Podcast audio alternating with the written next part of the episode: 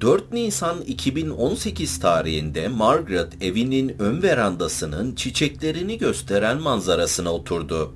Margaret ve eşi 1959 yılında kasabaya geldiklerinden beri pek fazla şey değişmemişti. 98 yaşında olan Margaret 17 yıl önce 41 yıllık hayat arkadaşını kaybettiğinde aldığı ilk karar kocasının hatırasının yaşaması için taşınmamak olmuştu. Ve bir süre yasını açık olarak yaşasa da artık zamanının tamamını bahçe işleriyle, kitap okumakla ve televizyon izlemekle geçiriyordu. Bu akşam tıpkı onlarca yılda yaptığı gibi televizyon izleyip erkenden uyudu. Ertesi gün 5 Nisan 2018 Perşembe sabahı Margaret uykudan uyanıp gazetesini almak için kapıya doğru yürüdü. Kapıyı açtığında soğuk bir rüzgar hissetti. O gün dışarıda vakit geçiremeyeceğini hemen anlamıştı. Bu yüzden gazetesini alıp Giyinip kahvaltısını yaptıktan sonra oturma odasındaki favori koltuğuna oturdu ve gününü kitap okuyarak ve televizyon izleyerek geçirdi. Hava kararmaya başladığında Margaret evinin ikinci katına çıkıp yatağını hazırladı. Daha sonra duşa girdi. Duştan çıktıktan sonra biraz daha kitap okumak ve televizyon izlemek için oturma odasındaki kanepeye uzandı. Bir süre sıcak oturma odasında televizyon karşısında kitap okuyan Margaret televizyonu kapadıktan sonra geceyi oturma odasında geçirme kararı aldı. 3 gün sonra 9 Nisan günü saat sabah 9 civarı polis departmanı Margaret'ın kendisine yaklaşık 40 dakika uzaklıkta yaşayan yeğeni Howard'dan bir telefon aldı. Roger, police. Yes, this is Howard Leisure. My aunt lives on uh, Portage Street. A friend of ours stopped over there yesterday to check on her, and she was nowhere to be found. Okay. He says papers were on the porch for the last three days. What's their name? Margaret Douglas. İhbarı değerlendirip konut kontrolü yapmak için yola çıkan polis memurları Margaret'ın evine vardıklarında ön kapının açık olduğunu fark ettiler. Bu nedenle içeri girip Margaret'a seslenmeye başladılar. Memurlar evi tamamen aradığında herhangi bir dağınıklık veya Margaret'tan herhangi bir iz bulunamadı.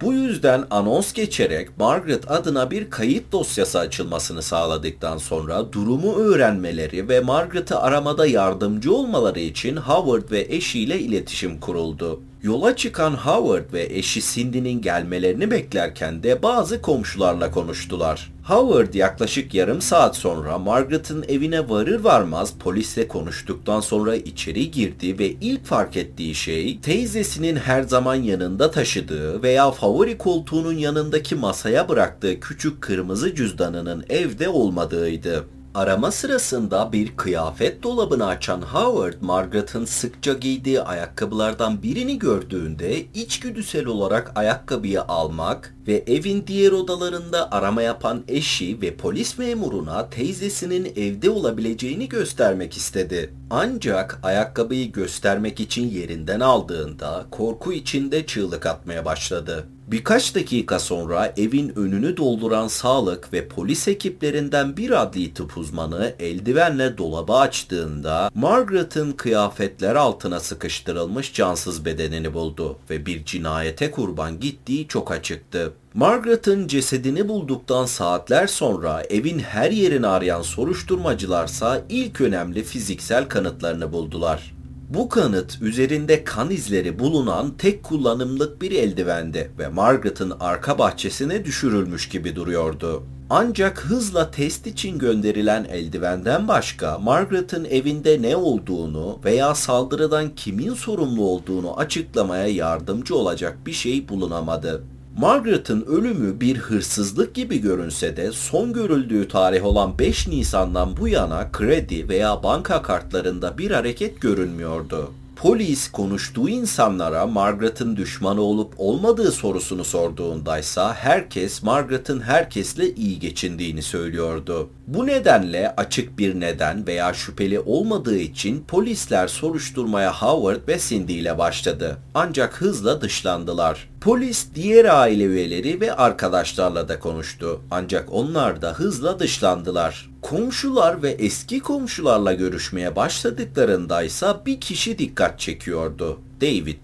David, Margaret'ın evinin yanındaki evden 5 kilometre uzaktaki yeni bir adrese taşındıktan sonra bile haftada birkaç kez uğrayan ve haftalık çöp toplama günlerinde Margaret'a yardımcı olan eski komşusuydu. Margaret'ın cesedi keşfedildikten hemen sonra polis David'in evini aramıştı. Çünkü kendisiyle yakın olduğu bilgisi kendilerine verilmişti. Ancak David bu telefonu yanıtlamamıştı.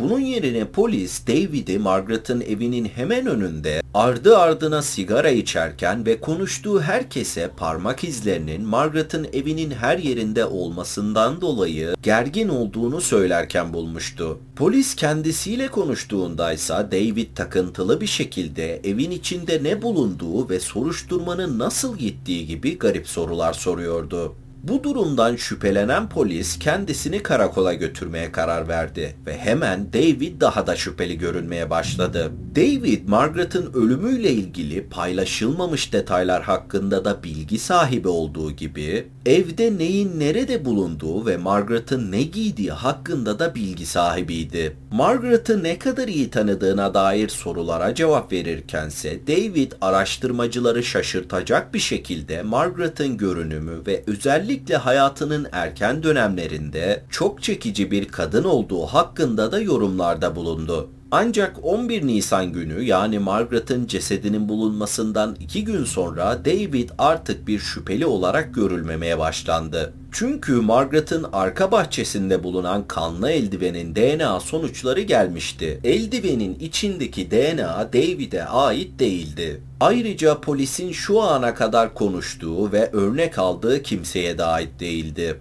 Margaret'ın otopsisinin sonuçları da gelmişti ve ölüm zamanının 6 Nisan Cuma günü civarında olduğu belirlenmişti. David'in cep telefonu verileri o tarihte Margaret'ın evinin yakınında olmadığını gösteriyordu. Tek umut verici gibi görünen şey Margaret'ın ölümünden önceki haftalarda komşulardan gelen şikayetlerdi. Bu şikayetlere göre Margaret'ın ölümünden önceki haftalarda ufak tefek araba hırsızlıkları biraz artmıştı. Ciddi bir şey değildi. Sadece birkaç araba sahibi polise bildirdikleri üzere kapıları kilitli olmayan araçlarının kurcalandığını ve bozuk parayla dolar banknotları gibi küçük şeylerin alındığını söylüyorlardı. Ancak bu fırsatçı suçlar polisin suçlunun kilitsiz evlere de bakmaya başladığını düşündürdü. Belki de Margaret'ın kapısını denemiş, açık bulmuş ve bir soygunun başlamasıyla olay cinayete dönüşmüştü.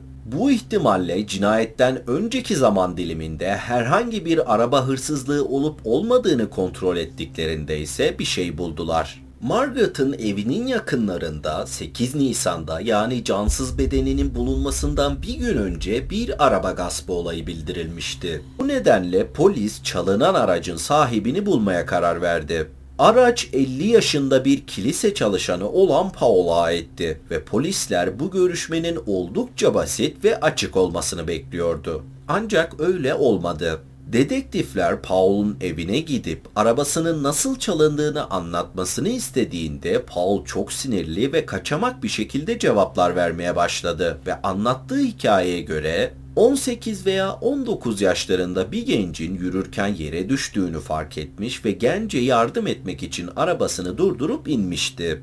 Ancak kendisi çıkıp yürümeye başladığı anda bu genç adam birdenbire sürücü koltuğuna atlamış ve gaza basıp gitmişti. Ancak bu hikaye dedektiflere hiç mantıklı gelmedi. Çünkü Paul'un arabası kaybolduğu bildirildikten sonraki saat içinde çalındığı yere çok yakında ve tamamen sapasağlam bir halde bulunmuştu. Bu nedenle dedektifler bu ilk görüşmeyi tamamladıktan sonra yakındaki bir binanın kameraları tarafından kaydedilmiş görüntüleri inceledi. Görüntülerde Paul yolcu koltuğu camından birkaç dakika boyunca konuştuğu genci aracın içine alıyor ve ikili birlikte görüntülerden çıkıyordu. Bu nedenle dedektifler Paul'un evine tekrar gidip kamera görüntüleriyle kendisiyle yüzleştiğinde Paul gerçeği anlatmaya karar verdi. Paul arabasını aldığı gençle bir sosyal ağ olan Grindr'da tanışmış ve ilişkiye girmek için bir buluşma ayarlamıştı. Ancak bu maksatla gözden uzak bir yere gittiklerinde arabasını aldığı genç arabayı gasp etmişti. Dedektifler bu genç adamın iletişim bilgilerini veya fotoğrafını sorduğunda Paul bu olayla ilgili çok utandığından dolayı genç adama ait ne varsa telefonundan sildiğini söyledi. Birkaç gün sonra 13 Nisan günü Margaret'ın öldürülmesinden bir hafta sonra polisler bir inşaatın soyulduğunu bildiren bir çağrı aldı. Soygunun meydana geldiği yere vardıklarında bölgeyi araştırdılar ve bir cep telefonu buldular. Polis telefonu açtı ve sahibinin adının polis için çoktan tanıdık bir isim olan Zek olduğunu keşfetti. Zek daha önce küçük hırsızlıklardan ve insanların arabalarına girmekten dolayı yakalanmış sıkıntılı bir gençti. Polisler Zek'in aradıkları kişi olduğunu düşündü ve eğer bu doğruysa teorilerine göre Margaret'ın cinayetiyle de bir ilgisi var demekti. Zek başlangıçta inşaat hırsızlığıyla herhangi bir ilgisinin olmadığını söyledi. Ancak kendisine telefonu gösterildiğinde kabul etti. Fakat kendisine 5 gün önce bir araba gasp edip etmediği sorulduğunda Zek ısrarla reddetti ve saatlerce baskı yapılsa da hikayesine sadık kaldı.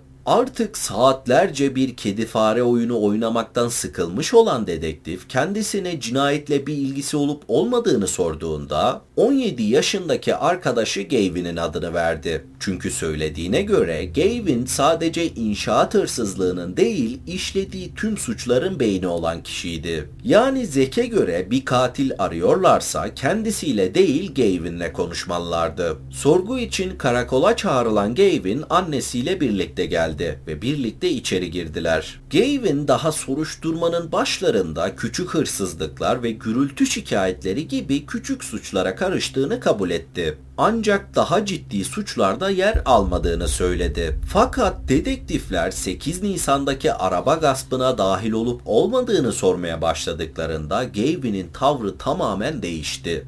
Annesinin fazlasıyla üzülmeye başladığını gören Gavin ise dedektiflere yalnız konuşmak istediğini söyledi ve ağlayan Kristin dışarı çıkarıldıktan sonra Gavin arabayı gasp eden kişi olduğunu kabul etti. Ancak bir detayı düzeltmek istiyordu.